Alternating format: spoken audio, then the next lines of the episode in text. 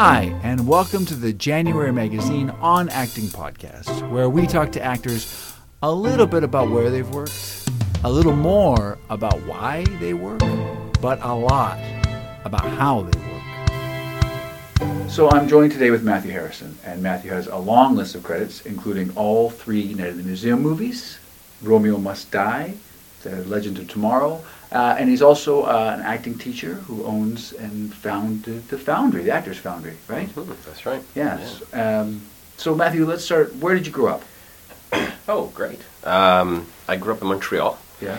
uh, and I just I just found out that I'm I'm actually filming a miniseries in Montreal. I just found out minutes ago, and I have to fly out Friday, so I get to go home. Yeah, and yeah. it's kind of a dream. I get to go home and act in Montreal, but uh, and act in French, which is really cool because um, I haven't done that except on stage like 20 years ago. But I was um, so I'm from Montreal. Yeah. And then uh, I took a degree in politics in Montreal, uh, and then I found myself on stage, and then I moved to New York City, and I studied New York City. Well, before you get there, when was your first? What was your first experience with acting? Huh? What was your What was your first? I mean, it could be anything. Yeah. Uh, huh. It could be anything. Well, my first experience of acting. I- Performance, even like yeah. acting. Well, I'm so I'm a piano player. okay. and I played piano as a kid, for classical piano, right? And so uh, the having to play in front of a, a crowd and perform and play the notes correctly and, and move the audience and things is something that I kind of started at like six you, or seven. You took lessons. Yeah, Oh yeah, I took oh I took cool. lessons. Oh, rigorous. I did the whole uh, Toronto Conservatory thing. Oh, and- really? Yeah. How old were you when you started that? Uh, I started playing piano at three, and then Really? yeah, I stopped. Uh, I stopped. Uh, I was kind of at one point thinking of going into a performance career, classical music, and I stopped around 16, 17 out of resentment and hormones and things, and I just, you know, I found other interests like As cars and girls, Yeah, yeah. and um, which I regret actually. Uh, ah, not regret, but um, it. Uh, it's something that I I would tell my younger self to not ever stop. But I, you know, and I still play. I play in a band. I, I, I play classically. So, Yeah. but anyway, so um, yeah, I was on um, I think I was on stages playing playing piano, and then uh, I got involved with some musical theater stuff for kids. Like you see, I'm getting a memory I never even thought about before. When I was studying politics, which was uh, now probably actually my first time on stage, but I was singing in choirs, and so I'm And how old are you? Oh, this is now I'm in my 20s. Okay. I'm 20, 21, 22, and I was singing in these professional choirs because I was studying uh, political philosophy, and then and I'm still not quite sure why. And then, um, but I was um, finding my artistic outlet that way, and uh, I was a tenor. I had a big high voice, which I don't have anymore Right. and uh, and the guy next to me uh, was hitting on me, and uh, I told him I didn't float that way. We became really good friends, and we're still friends to this day, James. And he's uh, he was artistic director of a theater company, and uh, literally he asked me if I wanted to come hang out and meet And girls. no, literally like paint paint the sideboards and just like hang out and meet meet girls was his thing. And I was like, oh sure. And so you know I was hanging out with these actors, and I thought, oh, this is kind of fun, you know, on my part time. And then uh, their lead booked a TV show. And they were about to open like in a week, and I'd been hanging out, and I'm a singer, so it was a musical. So I memorized all the songs and stuff. So he was like, "You want to be the lead?" I'm like, "Sure." And that's I fell into it literally. Yeah. yeah, Yeah. So you were the lead, and what was the show? Uh, company, Stephen Sondheim's company. Oh, I don't know. Being alive. Were you singing? Yeah. Oh wow! Yeah. And I, I'm willing to bet that I was terrible, but um, the reviews were pretty good. And There was reviews. Yeah, it was a big production. Oh wow! Like, what was the seat? How many seats in the house? Uh, wow. It was the Face Auditorium, so three, four hundred like that. Oh really? It was Yeah. a real deal. Yeah, yeah. Oh nice. Blurting out the, the song. You would say that was your first experience of acting, and did you know from that moment that, that that's what you did? You know, some people talk about how there's a sense that the minute they start acting, that that's what they want to do. Or Yeah. let me put it to you this way: Did you already know from your time as a piano player that you wanted to perform, or did you think this was just a, a passing fancy? I thought it was a passing fancy, big time. Uh, I didn't. Performance is not something I would have thought about at all. And actually, to be fair, I was a pretty good, good-looking kid, but I was uh, sort of mm, pseudo-intellectual, cerebral mm, in, introvert, like, and and pretty um, insecure kid. Like, Yeah. I, I carried around depression and stuff, and so I was that kind of like guy moping in the corner talking about Nietzsche a little bit. now I'd hate that guy, but I understand. But then um, when I had that that moment in company, it was so intensely freeing. It was really, really freeing. Being and, on stage. Yeah, and then there was this moment of I could be everything that I am and also not be me anymore. And I was so free of my own ego, my insecurity and everything that I was high. I was literally high. And I I would say I became addicted to being on stage and being character, but not like being able to express yourself fully and really not be about you was like the most freeing thing because for me I was I didn't express myself very much and it was always about me and my Right, pain yeah, and all yeah. that and so I got I was like literally high on life because of it and that and I never looked back it was it was love at first sight Do you feel that most times when you're acting still? Do you still feel that? Oh, when it's good. When it's good, yeah, yeah. Oh, when it's good, that's what it's all about. When it doesn't go that way, it's torturesome, and you may as well just gouge your eyeballs out because then it's all about you and your insecurity Right. and your pain, and you're not escaping it. Yeah. But we're going to talk about my teaching. I'm sure, as a teacher, I I feel even there are t- sometimes I love teaching more than I love acting, and there are times when I walk into class and I'm tired. I've been teaching a lot. It's raining you know, and I feel I'm in, in, inclusive that day, and it's like it's hard to get yourself up and be the, you know, the um, lead by example, connected, exciting teacher. Yeah.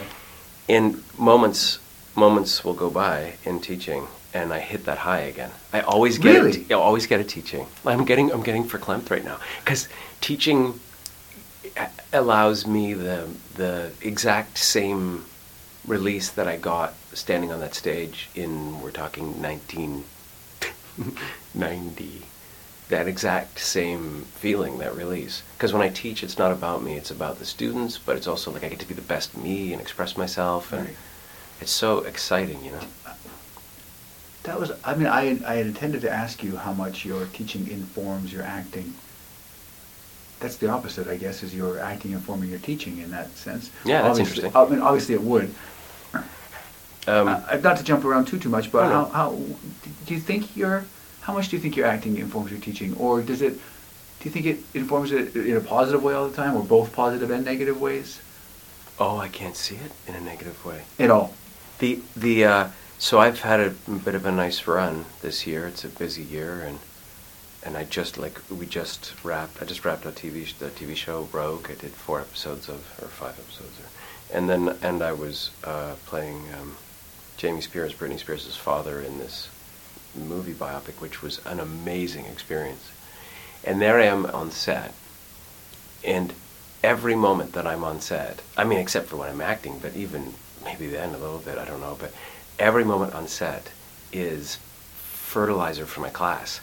that might be the wrong metaphor. I mean, like, like, like fertile anecdotes and stories, and I and I look at stuff and I go, I gotta tell my students about this. I gotta think, and I write notes down, and Yeah. I, I go, oh God, this is such a great experience. This one right here, because this is where I teach them this, and here's an uh, here's an example of why you've got to do this then, and you know, like for example, young guy's on set. He's not um, because I was uh, I did a whole month on this movie, so I was really comfortable with the crew and everybody, and and this young guy came in and he had his one day part, right?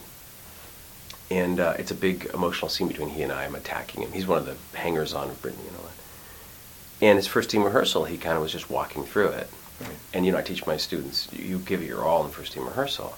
And some sets don't work that way, but I'm like, you have to give it your all first team rehearsal. Because how will the director, how will the crew know, how will you know where your body's going to land, what the scene's going to be like? Like, go for it. The Right. rehearsal's full enough. And he didn't. He had the sides in his hand and was kind of walking through.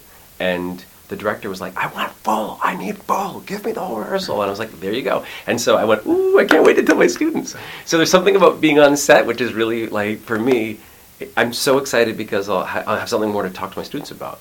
So I go into my real world examples in order to come back and reinforce what I'm teaching. How many times in, in your teaching have you had something that you took as an ultimate, not an ultimate truth, but like a, a truth like that about about the first team rehearsal, and then it changed uh, throughout the years? Do things do you find that things change throughout the years, or has your uh, is your process or process basically the same as when you started? It just with you know fine fine tuning. Uh, You know, that question's tough because, in all humility, which is not my strongest suit, but in, Nor it should, there should it be. but I try to find humility. If, no, I like I come to teaching with a, ah, a confusing uh, a contradiction of extremely firm philosophical ideas about what acting is, the baseline, the fundamentals of acting. Yeah. But then, as a teacher, if I don't learn something in a class, then I have failed that class. Like I need Right. to, I I would prefer to think of myself as the student ahead of all the other students, and at the, with the gray or the, the white that's coming in my hair, and Yeah, yeah. the wrinkles in time, and fifty edging on, that gap is getting wider and wider. Yeah. But I, I like to be the ultimate student, so I'm always learning, and so it's really exciting to me to um, go down a path and then have a sort of wall that I'd set up in my own teaching break down and, and then push through something even further.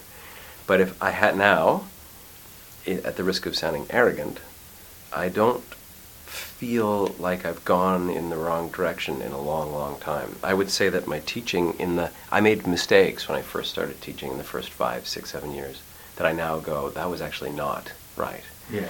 But I would say in the last decade, my teaching's becoming more specific, and I'm getting closer and closer, and I'm pushing further and further towards like the ultimate thing of what this is, which is something you'll never attain. But I keep working towards You're it. fine tuning more. yeah, more I'm fine tuning, and it's there's new new concepts will come up, or new ways to explain a concept, or you know, I only like one of the big bases of my teaching is counterpoint in A over B equals B over A in scene analysis. Yeah. And I mean, that really only developed three three years ago, four years ago. In that kind of, I finally found a way to explain it correctly, and, it, and I've so I kind of think of things as I have an idea, Mhm. and then it becomes I have a hunch, which then becomes I have a rule that I'd like to work on, and then after a few years, I'll finally declare it like law, like all scenes are A over B equals B over A is a law. All scenes have counterpoint. You know, emotional preparation is an absolute, like things like this. Like we work from imagery. And Where did you train?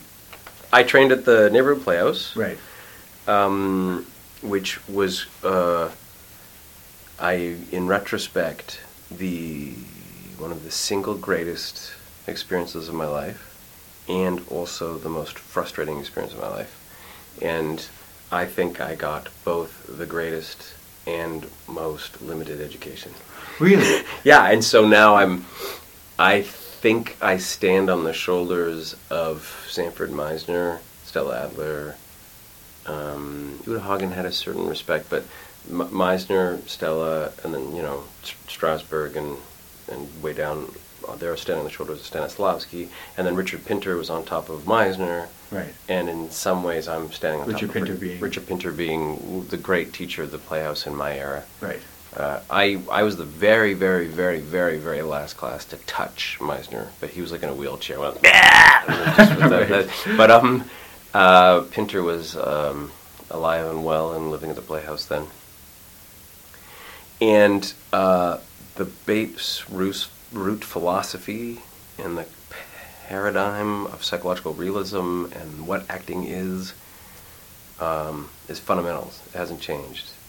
But uh, I think they skipped two thirds of what acting is. I think they um, uh, hampered us with some improper ideas. And I also think that Sanford Meisner lived in a fear and greed based Freudian world. And psychology has developed so much in the last 40, 50 years Right. that he could not possibly have known that he was teaching things wrong. Well, can I? I'll put this forth to you. And this is my intention to interview people is not to talk a lot, but I'm about to talk a lot. Oh, no, I like it. But uh, I'm reading Laurence Olivier's book again because I hadn't read it for about ten years. Very cool. And uh, his the book that he wrote on acting. It's not called on acting. It's called something else. But um, one of the things he talks about is the the classic Shakespearean actors uh, and how one would pass the torch down to the next, and the next, and the next. And he was uh, insinuating in the the latest one I was reading about how the actor had had gone to a new level of realism with his uh, the way he was stopping and starting because someone had no- taken notes about his performance. And I thought that could be one way of looking at it.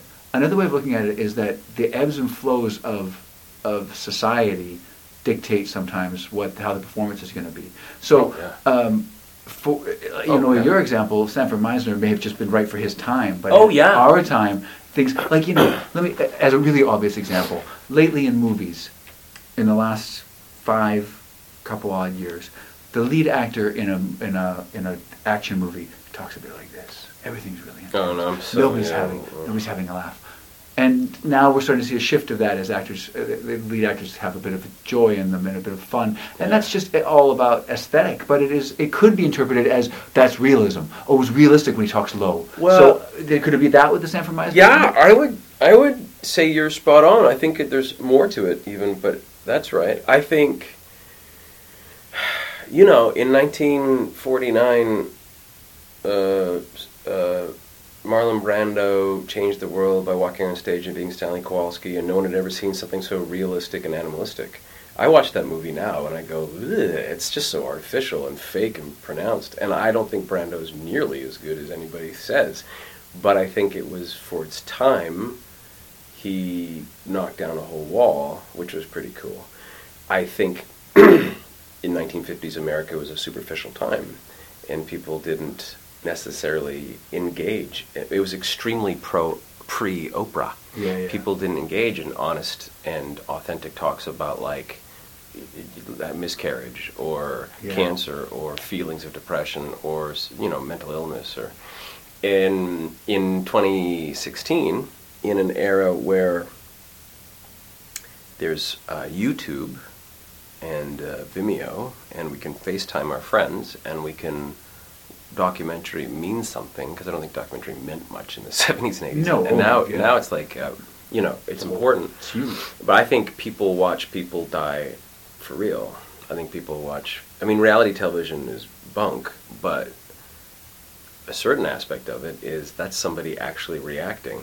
And what's interesting is that's somebody actually reacting like they're really happy, even though they just lost, and that Yeah, contradiction, right. that kind of stuff. And but uh, you know, a lot of people watched the young girl get shot in Tehran and watched her die on video, and you go, it's pretty hard to now go to your bad television show and die badly.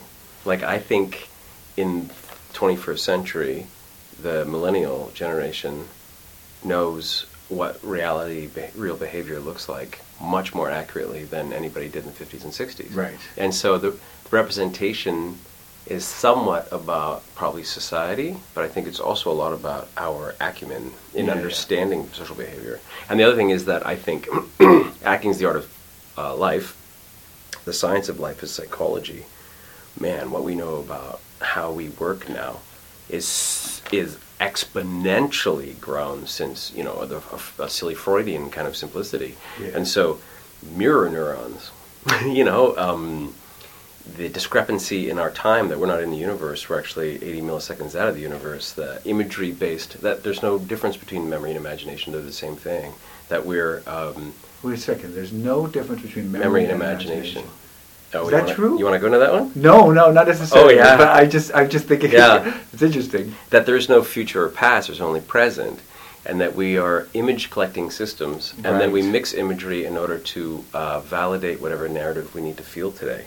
And so if I go, if I go, remember that time, you know, uh, my father was whacking my mom in the front of the car and I'm in the back. Did it happen that way? Or am I seeing how I needed it to have happened? Mm. And I'm reconfiguring images in my head to make it happen. I'm making a little movie in my head. If I go, uh, my gosh, what would it be like to be an old man and watch my son and his wife fight in the front seat of the car? Like, see, it's actually emotion, making me emotional, but like, you know, now is that going to happen? Has it happened? Is it happening? Right now, it's happening for me. So we just create. We're movie making machines, and we create little movies in our head. Which is valuable as an actor if you're. Oh, I mean, like- invaluable. It's absolute. It, it frees you right up. You go, I don't have to have shot somebody to know how to shoot somebody. You got to fill it in the story. Yeah, you've got so much. You're a narrative making machine, you know? How important is that to you when you're working on something to fill in the backstory that's not not even alluded to in the script? Woo, this is. um, so I'm very, very wary of actors who write backstory. Because I feel like my, my, my joke is okay. So an actor, instead of. Okay, everything's in the script, it's all in the script.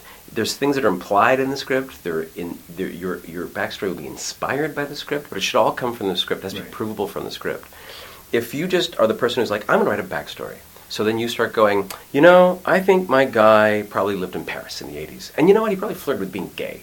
Maybe he had a, and you write Yeah, this you out. start like, making stuff Yeah, up. he had a Right. boyfriend named Maurice You're in Paris, and then yeah, and then so now you're on set and you're doing a moment, and the moment is like, listen, buddy, get the f- away from my wife, you know, and you go, listen, get away from my wife, and the director comes out and goes, ah, okay, I think you're probably a little more tough than that, and then you go, oh no, no, because when I was with my boyfriend Maurice in Paris in the '80s, and the Well, director's like, I don't know what you're talking Let me stop you because let's assume for a second that nobody's doing dumb things like that. Oh no, are you kidding me? That's, but let- no, just you. But Directors are asking but- actors to go write their backstory. But but let me let me because the point the reason I'm asking is uh, there are, do you not think that there's a time Yes. where where you, something's alluded to in the script and you need to fill that in or do So- you not think that you need to bother filling it No, in? so There's Jamie people who don't. Spears, uh, I, my, my, I just played Jamie Spears. I wrote a 45 page. I'm gonna put it online on my on my online campus when once it airs because I don't want to like you know. But um, I wrote a 45 page notes for me on the character, based on the real guy because he's a real guy, so his biography, but based on the script. And in the script, he's an alcoholic. He then confesses his alcoholism, goes to rehab. We don't see any of that. He then comes back. He's now a recovered alcoholic. Just when Britney is going down into the head shaving destruction, and then he saves her life, right? Right.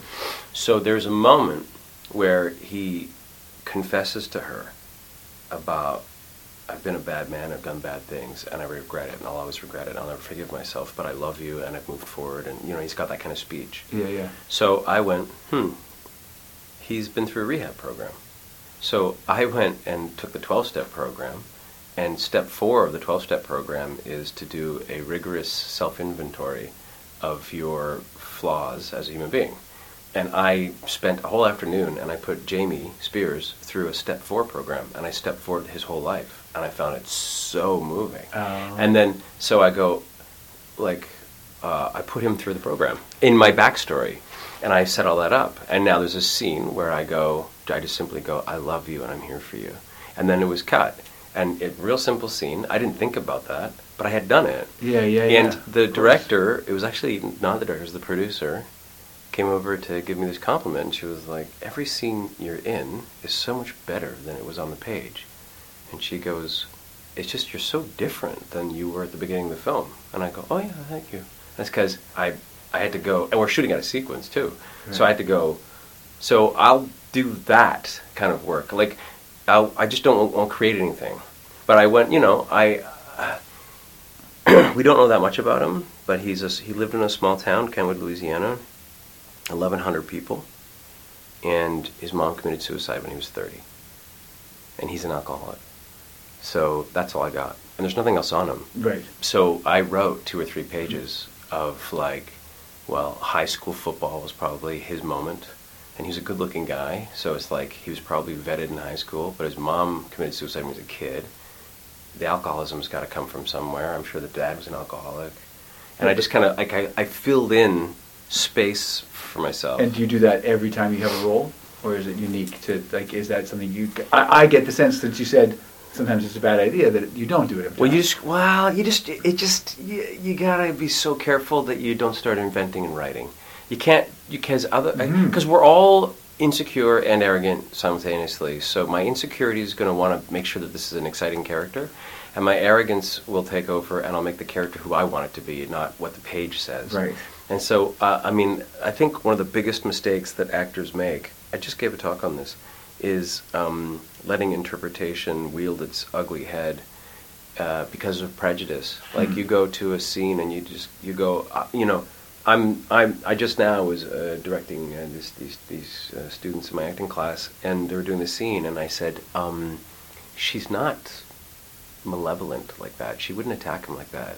And she goes, "I- if I was in this moment dying and he didn't want to take care of my kids, I'd be really angry. And I go, well, that's lovely, but that's, that's irrelevant because that's not what she's doing. Right. And then I, and then this is um, terms of endearment. And then I broke down the whole script and I was like, she's the embodiment of love, generosity, and forgiveness. So even in her dying moments, she's still being kind to him. That's the whole point of the scene. Yeah, and I go, you can't, you can't impose what you want on the scene. So I would say, mm, a very d- tread very very gently into the minefield of backstory or interpretation yeah. and try to keep it really close. What's the first thing you do when you get a script that you're working on? What's like Uh, you- audition or Um, let's no go beyond the audition. Let's say that you booked the role and you're gonna you're gonna you're gonna do the job. I look for the two conversations of the script because that'll define the theme. So I go, I read a script and I go, there's two sides to every story. So this story is, uh, I don't know this one that I'm doing in Montreal yet. Um, it's to be in French too, but uh, I look at the, so the one one I just did recently is the Britney story. So I go, what are the two conversations? Well, self-destruction, because there's her alcoholism and her love addiction and K-Fed and all that. Yeah. And then there's what's the other conversation? And through the script, the, the other theme, the other story that keeps coming over and over and over is family. And then you go, oh, right. And so actually put in family in a search, and family showed up in the script 118 times or something. Like family is. So I go, okay, so the two conversations in the story are self destruction and family. So the theme is um, if you don't have a secure family supporting and protecting you, uh, sudden success can d- lead to self-destruction. Did you literally start reading the script to find this? Yeah. Like, you- so you your first thing is you don't think about your part in the, the, the show. You go through the script and read it like once, twice, oh, five yeah. times. I I think we all have to come in with some kind of like alien anthropologist or god-like point of view and look down on the script and go, just get out, get out the, get out of my head the fact that I got this great scene where I'm crying in scene 42. Just this is not about me, and go what. Because I need to serve this script. So what is this script wanting? And then I can deduce what my character. Because then I go. Then Jamie is family over self-destruction. He has to. He has to. Um, overcome his own self-destruction to get back to saving his family. And then I go, okay, now I know his role in Britney's life, and I can start figuring out what each scene means to him. So you start by eh, so uh, literally just reading it. What like one time, five times, one time, and then think about it. Go for a walk. Most writing is really obvious. I think most writing is the writer hammers it over your head. Like I think a guy like Shanley goes, in, in the, the line of dialogue will be, you know, um, sure we'll go to hell. Sure it's immoral, but I can't help myself. I love you. You compound me. Be with me. Right. And you're like, there's your two conversations: morality and love. Right. or like you know um, but i i don't really enjoy movies anymore in a certain way i kind of enjoy it on a different way but it's like a chess game so the martian you're just we just talking about our heroes and i was thinking about matt, matt damon so the martian i i watch the martian and i'm going what are the two conversations so the one conversation is survival obviously like growing potatoes in your own shit and them needing to go back and and them having dumped them so survival is one conversation but what's the whole other conversation in the film like why was that film so good because it was so good Yeah, yeah. it's sense of humor the whole other conversation in that film is they, the astronauts only talk to each other through um, take, taking the piss out of each other and making jokes. He's singing disco tunes. He's making jokes as often as he can. So the, the theme of The Martian is in the f- what in the face of uh, uh, certain death or the need for survival. What'll save humanity is our ability to laugh at ourselves or laugh at the situation. Humor will save you, is what that movie's about. Yeah, yeah. And I go, you know, or Star Wars. Star Wars is um, good and evil versus uh, family and friends. Like, so you know, and I see these two conversations. So the first thing, sorry, so the first thing I do when I get a script is I go, okay, what is the story telling on the big macro sense? And Like- you're just doing this in your head, or you're doing it on a page. Oh, I do on a page. I, Yeah, yeah. I, yeah. Do you have a notebook that you use, like a specific notebook? This is my Matthew workbook, or do you have like what? I used to, around? I used to, and I teach students to carry a black book and fill it up and log with it and always be, because I found about 15 years ago, or uh, earlier than that even, and when I was first teaching 18 years ago, I was telling students to do this thing because it gets, makes you always generating and thinking, and but now like I'm always on the my little mice are always spinning on the wheels. Yeah, so yeah. and because I have um, the on the online campus, which you know I'd be happy to talk about, but at www.actorsfoundryonline.com, Right. there's an online campus. I post a lot of stuff for the actors to study and assignments and practice, and so the campus has kind of become my online logbook. Yeah, but so uh, I mean, not in, but specifically when you have a role. So you'll you'll read the script, you'll start breaking down the story, and then when do you start thinking about your character's place in the story? Yeah. So then, Well, I wrote it all on pieces of paper and then I, I typed it out later. But I just in my binder, in my fat. Do you keep a binder? Oh yeah, it gets thick. It gets so thick. I mean, not everybody does. oh, I don't know how you could work without it. That makes no sense to me. Yeah. Do you have a specific binder for every role? I have this one blue binder that I, when Take I'm done. I take everything out, put it on a shelf, and I use that blue binder again. It's like my lucky binder or Yeah, something.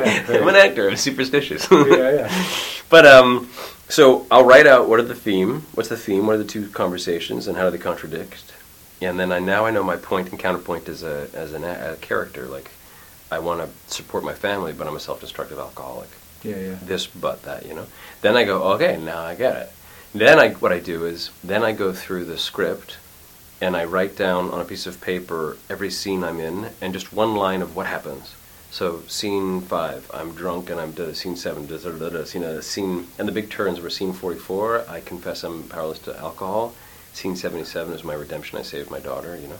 And so I go through all the scenes and I write them all down. Yeah, yeah. And then I look at it and then I go, okay, so, oh, Act one, I'm alcoholic. Act two, I'm in rehab.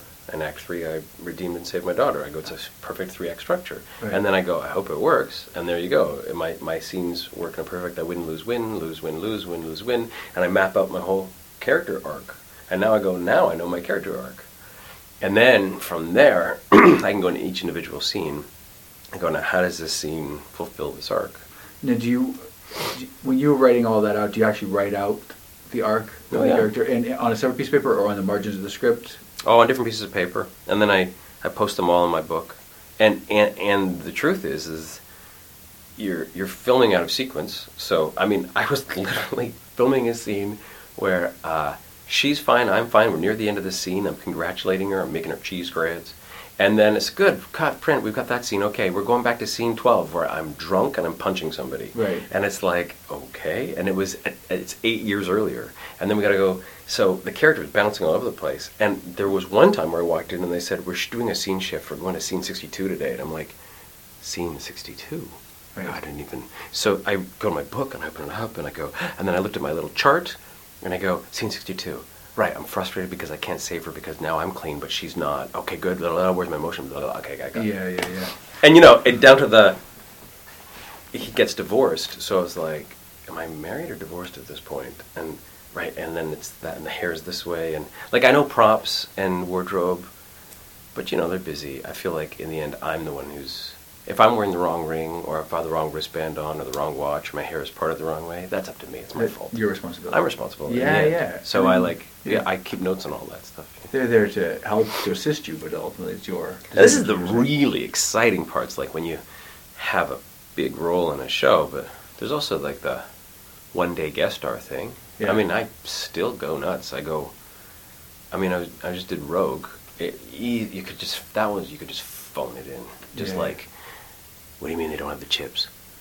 Well, send them out now. Right. Take them out. You know, it's that kind of stuff, right? Yeah, like yeah. we're wearing a suits and we're really serious, you know. Yeah. And I thought, I don't, I don't, I can't do it. I can't just walk in and, and I, oh, I shouldn't I've said the show because now I want to tell you an anecdote. No, don't. Well, anyway, somebody on set when I was talking to them my, about my character, you're gonna love this. You're gonna hate this. I won't say who it was, but there was a person on set, and I said uh, I would talk about my character to them, and I start in, and the guy says, "Hey, dude, it's a paycheck," Right. and I thought, how appalling. Like I don't care. I don't even care if I don't like the show. Like I'm gonna make it something great because some dude, some lady is sitting in Columbus, Ohio at two in the morning, and she's watching TV because she shouldn't be, but she's watching TV at two in the morning because she's bored or insomniac or depressed or something. Like something about what I'm doing has to affect her, so she, in some way, gets expressed by humanity. You know why? I mean, why do you think he does that? Though? Why? Why do you think? he Well, does- usually insecurity and Yeah. fear of not having done your own homework or that you don't have enough Right. to feed the part and all that. So I mean, I looked at that one. I, I watched the I so I I called the producer and I had them send me all ten episodes. I mean, on my character, I have like eight lines an episode. I'm in two scenes, and I say it's all the same stuff. I'm like, Mhm. I told you we shouldn't have sent Everett out. Okay, send in the troops. It's that stuff, right? Yeah. and uh, but I uh, I go, this is not my movie. This is not my TV show. This is that woman's TV show, and the, because I'm I'm a minion of this the bad girl, and she, as the season goes on, you realize she's not who she seems to be. She's not nearly as powerful as she is. And you know, spoiler alert, not that anybody cares, but she's actually an employee of the NSA, and they come down her and they're destroying her. And so her arc is extremely downward. And I was, and I thought, oh, that's interesting. Oh yeah. Maybe. And my first scene, I'm very ashamed, and she she bitches me out and she calls me names and stuff. And I went, what if every scene I got more powerful because she was getting more unhinged? And by the end of it, I'm like, I don't agree with what you're doing. And so I played it that way. And I thought that's probably what the script wants me to do. And Yeah, so yeah.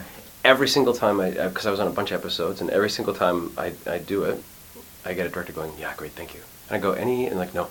And then on the la- very, very, very last episode, last day, the showrunner was like, I just love what you did, the way you got, and I was like, oh, yes. Yeah, yeah. So I did it right, which is great. But at least I was doing something. I mean, you know, you want to do something. Yeah. You don't just sit there and Uh, when you're working on, on a part, do you think a lot about the physical life of the character? Do you like? Are you a guy who? Well, I mean, I guess like the classic question would be, do you work ever from the outside in as opposed to the inside out? of the No. I never ever work from the outside in. I You never have ever. No, I, I used to back in the day when directors would want me on stage and stuff, but I think that's really my career. I mean, I will. There will be. I will caveat that in a second, but I, I believe it's all inside out. It's who is my character. Uh, why is the way he is? What drives him? What are his objectives? What kind of behavioral actions does he play? What is his relationships to the people around him, the world, the life around him? and it's all intellectual, emotional.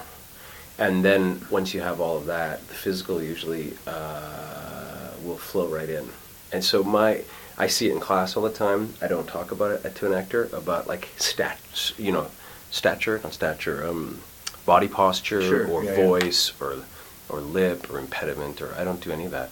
We just talk about who is he, why is he doing what he's doing, what's he doing to the other person, what's his emotional truth, and then usually, almost always, on the final presentation of the scene, something happens and the actor suddenly completely different posture. They're talking a little bit different. Their eyes are kind of like in a different way. Their whole, whole demeanor changes because their emotional intellectual has changed. So the uh, physical has to come with it. Right. And then there's the weird stuff. So there is a tiny little bit of acting which I don't think of as character, I think of it as added characteristic, which is accent or limp or and so mm, I don't know about um, Wilson. I'm gonna have to study him, but um, you know, uh, Jamie Spears I just played. He's got a Louisiana accent, and he talks like this. And I studied him, so there's tapes of him going, "I'm making my baby some cheese grits." So she loves the cheese grits. He talks like that, you know. He's from Louisiana, but like north of New Orleans, but towards Texas, so it's almost Texan, you know. Yeah. And so I had to go, okay, why does he talk like that? And where does it come from? You know? Yeah, yeah. And then he's alcoholic, so then I had to get into like, what is that like? To be like belligerent. Like, I got these, I'm gonna blow your mic, but I got these lines where like, I'm like, son, you speak English because you're pissing me off and I'm gonna give you a good whipping. Like, I got lines like that, right? Yeah, yeah. And then I was watching him on tape, and he's physically very different than me. He's a big dude, right? And he holds himself like this. He's like a former football player. And Matthew's not standing up. Oh, and I'm standing up this way, yeah. Okay. And, and and he kind of walks around with a sort of like intention, like a weight, which Yeah, I yeah. don't. I'm like very, How, very little light guy. how did you find that? Oh, I mean, you can't find it on the day because it might be halfway through shooting. So no, no, I worked on it. So I watched, I watched him, and knowing his intent, I call it action. People call it intention or objective, or knowing he's a man that wants to be the lion of his family Mm. and the protector of his family. He wants to be. He's a Christian man. He's going to hedge his family, but he's lost control of his family because his daughter's Britney Spears. Something's falling apart, and so there's this need to still be the center of the world, even though he's off-centering himself with alcohol.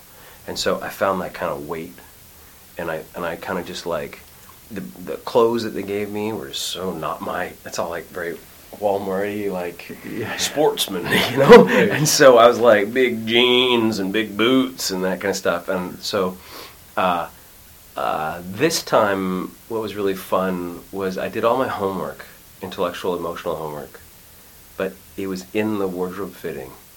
Like I, I did like a swear man, like a five hour wardrobe fitting, and I hung out with the wardrobe ladies, and I brought glasses the way he wears them, and I was playing with the glasses, and I was walking around, and I put these things on, and I was trying the different clothes. And at the end of my five-hour wardrobe fitting, I was like, "Oh, fuck! I got Jamie Spears." Oh, that's interesting. yeah. Yeah, but yeah. again, is that ex- outside in? I think I had to do. I had to know who he is first before I could figure out how he talks and walks. Right. Yeah, yeah. Uh, Oh, sorry. I'm. It was If- such an exciting role. no, not at all. But if let's assume for a second that the person is not a real person, Yeah. Yeah. so then do you find the physicality? I'm, I'm on this kick now that physicality is really important um, to discover uh, and discover before you get to set. Oh yeah. Um, and how? So how do you do that? I mean, like obviously you don't have the other actors to rehearse with, for the most part. Well, okay, so again, I think like arbitrarily wanting to differentiate your character physically Right. is really dangerous And yes. and yes, another minefield. Right. And so you've got to do all your homework, and you got to get your yourself up on your feet as the character. So you you just got to work with a coach, which most actors do, or or Again, that's actorsfoundry.com. yeah, I know. Yeah, I'm so busy these days. but I'm you work with an acting coach, or just work with. Um, actually, what I'm doing because I am so busy these days Yeah. is my grad class is so good that I'm. When people call to say, "Look, I'd like to pay you for coaching," I'm like, "Why don't you just hire one of my grad class students? It'd be a lot less cheap. You could a lot less cheap, a lot less expensive. You could probably just buy them for a coffee. They probably just want to hang out and act." Yeah, yeah. But they're good, and you get to bounce things off of it. And I think if you work with three, four actors, it'd be great. And then I think what you need to do is emotionally, if, go to the emotional fullness of your character, and the um, fullness of an intention. So find the moment in your script where they're the most emotionally uh, Invested. ripe, Yeah, yeah. and yeah. the most committed to an action. So they're not hiding in the corner. So it's the time when, in tears, they tell their dad to get away from. Yeah. And I'm like, okay, let's find that moment. And in that moment, you, if you've done all your other homework, usually your body will follow. Right. And then it becomes, that was so. Then the other, the coach or the actor goes, that was so intense, man. You're like your, your shoulders are hunched, and it's like your face got like tighter, and it was like, Yeah, you're like, that's interesting. I wonder why. And then it's like, then you start to play with that, and then and then you go, oh, it's such an interesting character trait if I have that. But if you're thinking about your shoulders when you're acting on camera, you're not a Right, of course. So Yeah. to me, it's more. It's actually through the intellectual rigor of breaking down the script and the emotional investment and commitment to the character and the commitment to playing the scene, voice and body usually follow. And then there's the extra stuff. Yeah, yeah. And then and I get that. There's sometimes like you, you know, your character's uh, got an introverted twitch, or he touches his face in a certain way, or he stumbles with his words, or and and that's like it, you find it accidentally, and you go, "Oh, that's really good." Well, I, I mean, let me ask you this. but I don't think When- it ever comes out of your cranium. It has to always come out of your gut. Well, so let me ask it in a way that I think it's. I'm going to frame it exactly how I want it to be answered, but but, you can dis- but hopefully you maybe you disagree or not. Um, the uh, when people talk about choice as an actor, Yeah. that's a, a phrase that gets thrown around a lot. Yeah. We, uh, like we do, make choices, but those if Mhm. those choices come from a place of joy. If Mhm. they eh, don't you think that's where you should be coming from? It can't be a choice, an intellectual choice. It has to be a choice from a place of joy. Do you That's, think a, that's a neat way to say it. Uh, fu- like it'll be very fun if this guy's like that. And you, I always think I'm on the right track if I go. It'd be very fun to play like, oh, that's the scene. Well, joy is a good word though, because uh, sometimes it's not fun to be Right. an alcoholic who's hitting your daughter, you know. Right. But, but there's a, a fullness and passion to it. Yeah, yeah. I so I absolutely detest uh, the word choice. It's got so many. and it has no. You're not allowed to say that word in my class. Right. It's got all this. It's a lazy, right, lazy word. There's so many lazy words that actors use, and it's a lazy word. My favorite example is the casting director says uh, to the actor, "So what was your choice?" Mm. And the actor goes, "Oh well, I chose to, you know, do this." And then she goes, "Well, your choice is wrong because that's not what the script says. So what you should have chosen is this." And one goes, "Where's choice in that? Right. There really is no choice. You play the script the way the script is written." And to me, The interpretation comes from the, your filter. the interpretation You're- you're is an it. accident. So interpretation, choice, it's all in the eyes of the audience. Mm. The actor is simply just getting out of the way and letting the character be served. Right. And certainly there's a moment where an actor can say to me, yeah, well, but in this section, I could see it that he's placating her, although I can see why you would be uh, attacking her, and they both kind of work. And to me, that's very rare. Like a writer is very intentional about how they write, Uh-huh. but and you could call that a choice. But if I go, no, I am absolutely convinced that John Patrick Shanley wants me to do this this way, or he, or or um, I don't know, uh, Aaron Sorkin is telling me this is the way it needs to be done. Yeah. Then I feel like there's no interpretation allowed. And then in that moment of surrender and performance, little interpretations occur, and that's where the art happens. Well, and the trick is is that you thinking that is in fact your interpretation because you're not, for the most part. You'll have that interpretation before you get a chance to talk to John well, you'll never you never get into Aaron Sorkin's head. But, well, Unless you're working with Aaron Sorkin. Right. If you're working So- with him, you will eventually, but you'll have made that interpretation, and he'll probably agree with you, even though that might not have been what he intended. Well, uh, the playwright, the- but if you writer. read over script over like as you do over and over and over and over and over, you start to realize that the actor acting's not really an interpretive art form. Acting is a craft of servicing the script. Hmm. I don't think servicing was the right word. that sounded sexual. Serving the script. Right. And that you go, oh, Nick Payne is writing. This is what this is about. Like the the the individual actor is a different instrument that's going to play. That that you're uh, that you're uh, an electric guitar and I'm an acoustic guitar. You know, when we play the music, it's going to. If you and I did a scene identically, it would look so different because you and I are different people. Right. But we would still be doing what we think is right. Right. And I do think that there's a right approach to a scene. And to me, there's one right approach to the scene and infinite wrong approaches to the scene. And the right one is what the writer intended. And that's when it gets a little interpretive because how do you know what the writer intended? Sometimes you, you can't get your prejudice out of it. Yeah. But I think an actor has to come to it with the uh, idea that they will not interpret, they will simply live out what's being asked of them. And then something will magical happen. Do you now? Let me ask. That you, comes from classical music. Do you do you plan your moments, the moments ever, or do they come in the moment? Do you like? Because that begs the question. Then, if it, there is only one way to to if there's only one interpretation of the, of the scene, and I, I'm not saying I disagree or agree with you, um, but then you could just plan every moment. Ah, well, yeah, but see, now we're talking about two different things. Because uh, the performance of the scene is the surrender to the scene. Right. And so, how the moment, in the script, the writer has said, I'm going to do this to you because you just did that to me, and my objective is this, and our relationship is that. And so now I'm going to do this to you. And I know exactly how the scenes, I know what each moment means in fullness to my character but I have no idea what that moment's going to look like until it's in play. And so, the more you know exactly what the notes of the scene are, the less you're going to have to make those notes happen. They'll just happen, and they're going to happen in a magical way that's all surprising and spontaneous. Because there are some very fantastic actors that I've worked with that are very plan the moments, plan every moment. But they then and allow for accidents. I'm not that kind of actor, and I don't think you're that kind of actor. But would you do you think that those people you would suggest that those people are would be better served not doing that? Do you think? I would suggest that if the actor uh, really is formidable, like great, and they are result oriented, that they're probably exceedingly good at surrender in the last second, Mm. and Right. you're not you're not actually aware of how alive it really is because you could see that they kind of knew how they're going to do it, but it was still like I think one of the highest forms of what we do is comedy, and comedy is tough because you've got to deliver a line a certain way or it's not funny. Right.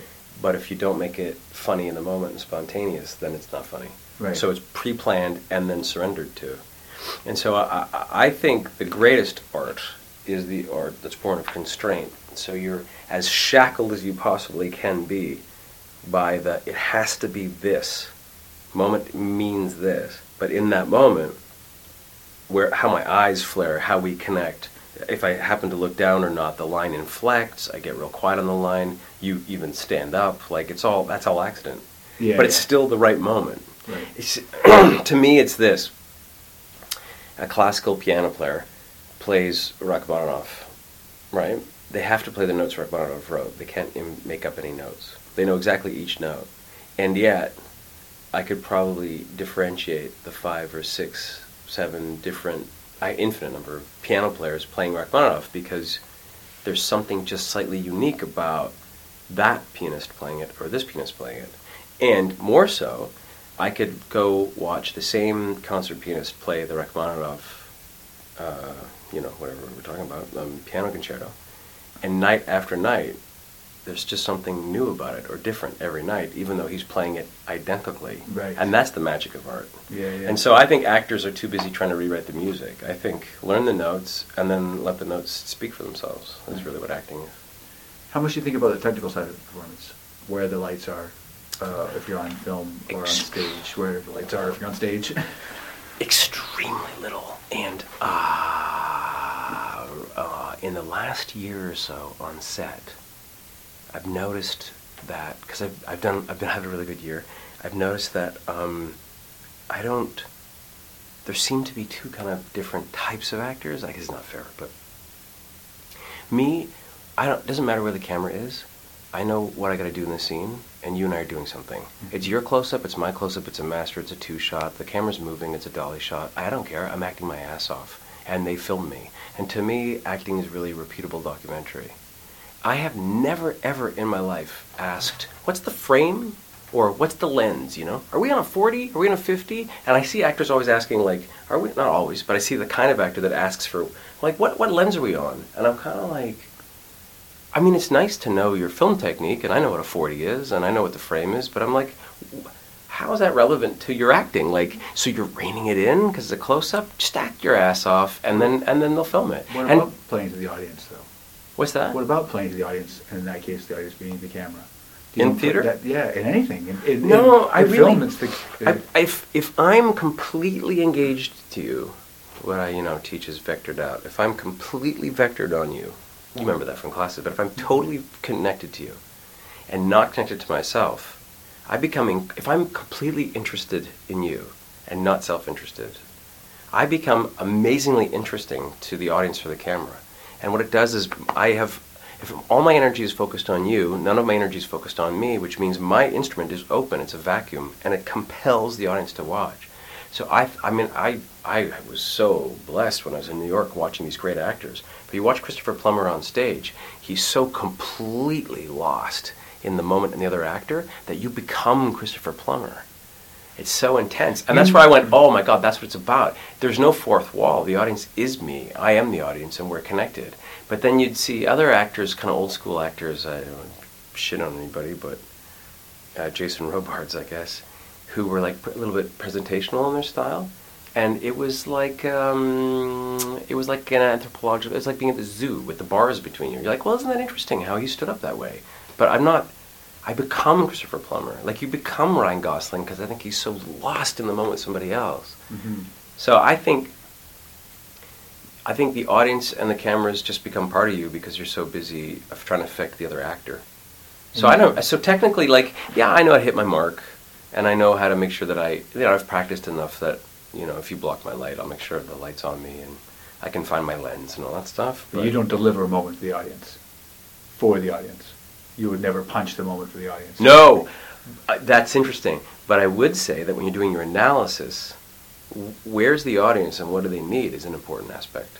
You got to go, is the audience inferior or superior to the information my character knows, and how does that affect my analysis? In the acting of it, in the actual performance of it, no, It's just me and the other actor, and the cameras are part of the whole thing. Yeah, yeah. And I forget, like like you and I are having this conversation. There's that yellow wire that's there on the wall. Yeah. I haven't paid any attention to that this whole time because you're more important. That's Right. film acting. Yeah, yeah. But um, but there are times where you got you can see uh, great stage actors. They know that right now the audience needs a second, and so they give the audience that second, and then you go, but they weren't thinking about it in the moment. No, right. That was when they were doing the analysis. They were like, I have to take a sh- change here in a beat and things like that. What what excites you more? I think I know the answer because already kind of said it. The story or the role? When you're when you're we book something, you're gonna you're gonna do a job. What what is more exciting about it? Would you rather would you choose a project based on story or based on role? Or is it individual? I would say so. I would say I'll give you three answers. I think the uh, intellectual teacher answer would be the role is part of the story, and they're all parts of the same sum, and so you can't differentiate those two things. I would say, as uh, the actor uh, who loves what I do for a living, the story would be more important because um, the story is really what the audience is riding, and that and the characters are. If the story is the roller coaster, the characters are what's buffeting the the architecture of the story. As a dude, though, who likes to act, like I think the role's kind of awesome, Oh, yeah, and right. you know. I don't even really know what the Jean Beliveau story is yet, but I know that I get to play Hartland Molson, and I'm like, oh, that's so cool. Yeah, so, yeah, so you know, I don't know. I mean, also to be in all humility, like sometimes we just audition and we get what we get, and we're Right, excited to. I think Mostly. anytime most I actors. yeah, I mean, anytime I've gotten to work, I I've made sure that the role was exciting and the story was exciting to me. Right. Like Legends of Tomorrow, which you actually helped me on. I called you when I was in that hotel room and talked about it. And, um, you know, you could you could easily just go uh, sci-fi tripe, but I, w- I was like, this is about a father who's a power-hungry dictator who's willing to sacrifice his power for his son because of the love for his son, and then ends up being a mistake because the son ends up assassinating him, and like there's such there's so much to the part, and then like to me I was like, oh my gosh, I could dig so deep into enjoying this. So Yeah, yeah. I think your job is to enjoy every role in the story. I guess. Huh. So why do you act? That's the classic classic question that needs to be asked in something like this. Why do you think you act? Why do you act? What is it? well, uh, Not why did you start acting? Why do you act now? Yeah, those are those are. I think the different periods of my life, the question, the answer would be different, and and sometimes not very positive. But I think, uh, I think at the beginning, in the middle, and in the end, and not that I'm done, in the, but now, the truth is that acting is uh, life research, and my who am I and why am I and what are we and what does it mean to be a Homo sapien? What is emotion and what is death and what is God and what is love? And I don't think there is any greater question than what are we and why? Why? And I find there I, I, I meet people who are not interested in exploring life and I don't understand them. To me, the only thing we have is that we're alive and that experience is so mm, wondrous and awesome and terrifying and depressing and at times lonely and exciting and, and you want to dig into it. So I think that when I first started acting, I went I, I was drawn to it like a moth to a flame because it was I can really put my hands into the muck of what is life, what is the meaning of life. And then I think I got like a lot of young actors, I got lost in the need for approval and Mhm. ego and the high of like people thinking seeing you on TV or whatever it is, and all that silliness. And then when you try when the ego kind of gets put at the kiddie table and you get to be an adult again, you get back to why I love teaching is because and acting is because it's an exploration of being. That's all it is. Mm. It's it's you know gnothi seauton self knowledge. Yeah, yeah. Um, final question, maybe, probably. Yeah. If you could ask, uh, who, who's your idol? If you have an acting idol, who's your idol, A dead or alive, past or present? Who do you look at as your the person that, that you So not aspire to be, but, but No, I know. most but most celebrate? well, someone who inspires me daily as an actor is actually Michelle, my wife. Um, because of her discipline. Hmm. she's in s- there is no harder worker you I mean you know Michelle there is no harder worker than Michelle when she gets a role it's unbelievable the commitment she puts into it. Um, and she also has great instincts. Um, interestingly Michelle has never really followed my teaching. And then ironically we always end up doing the exact same thing. And so um, she inspires me in some ways as an actor because I would I want I want to I want to make it a, a fair uh, playing field and give people what she seems to have acquired through her youth naturally.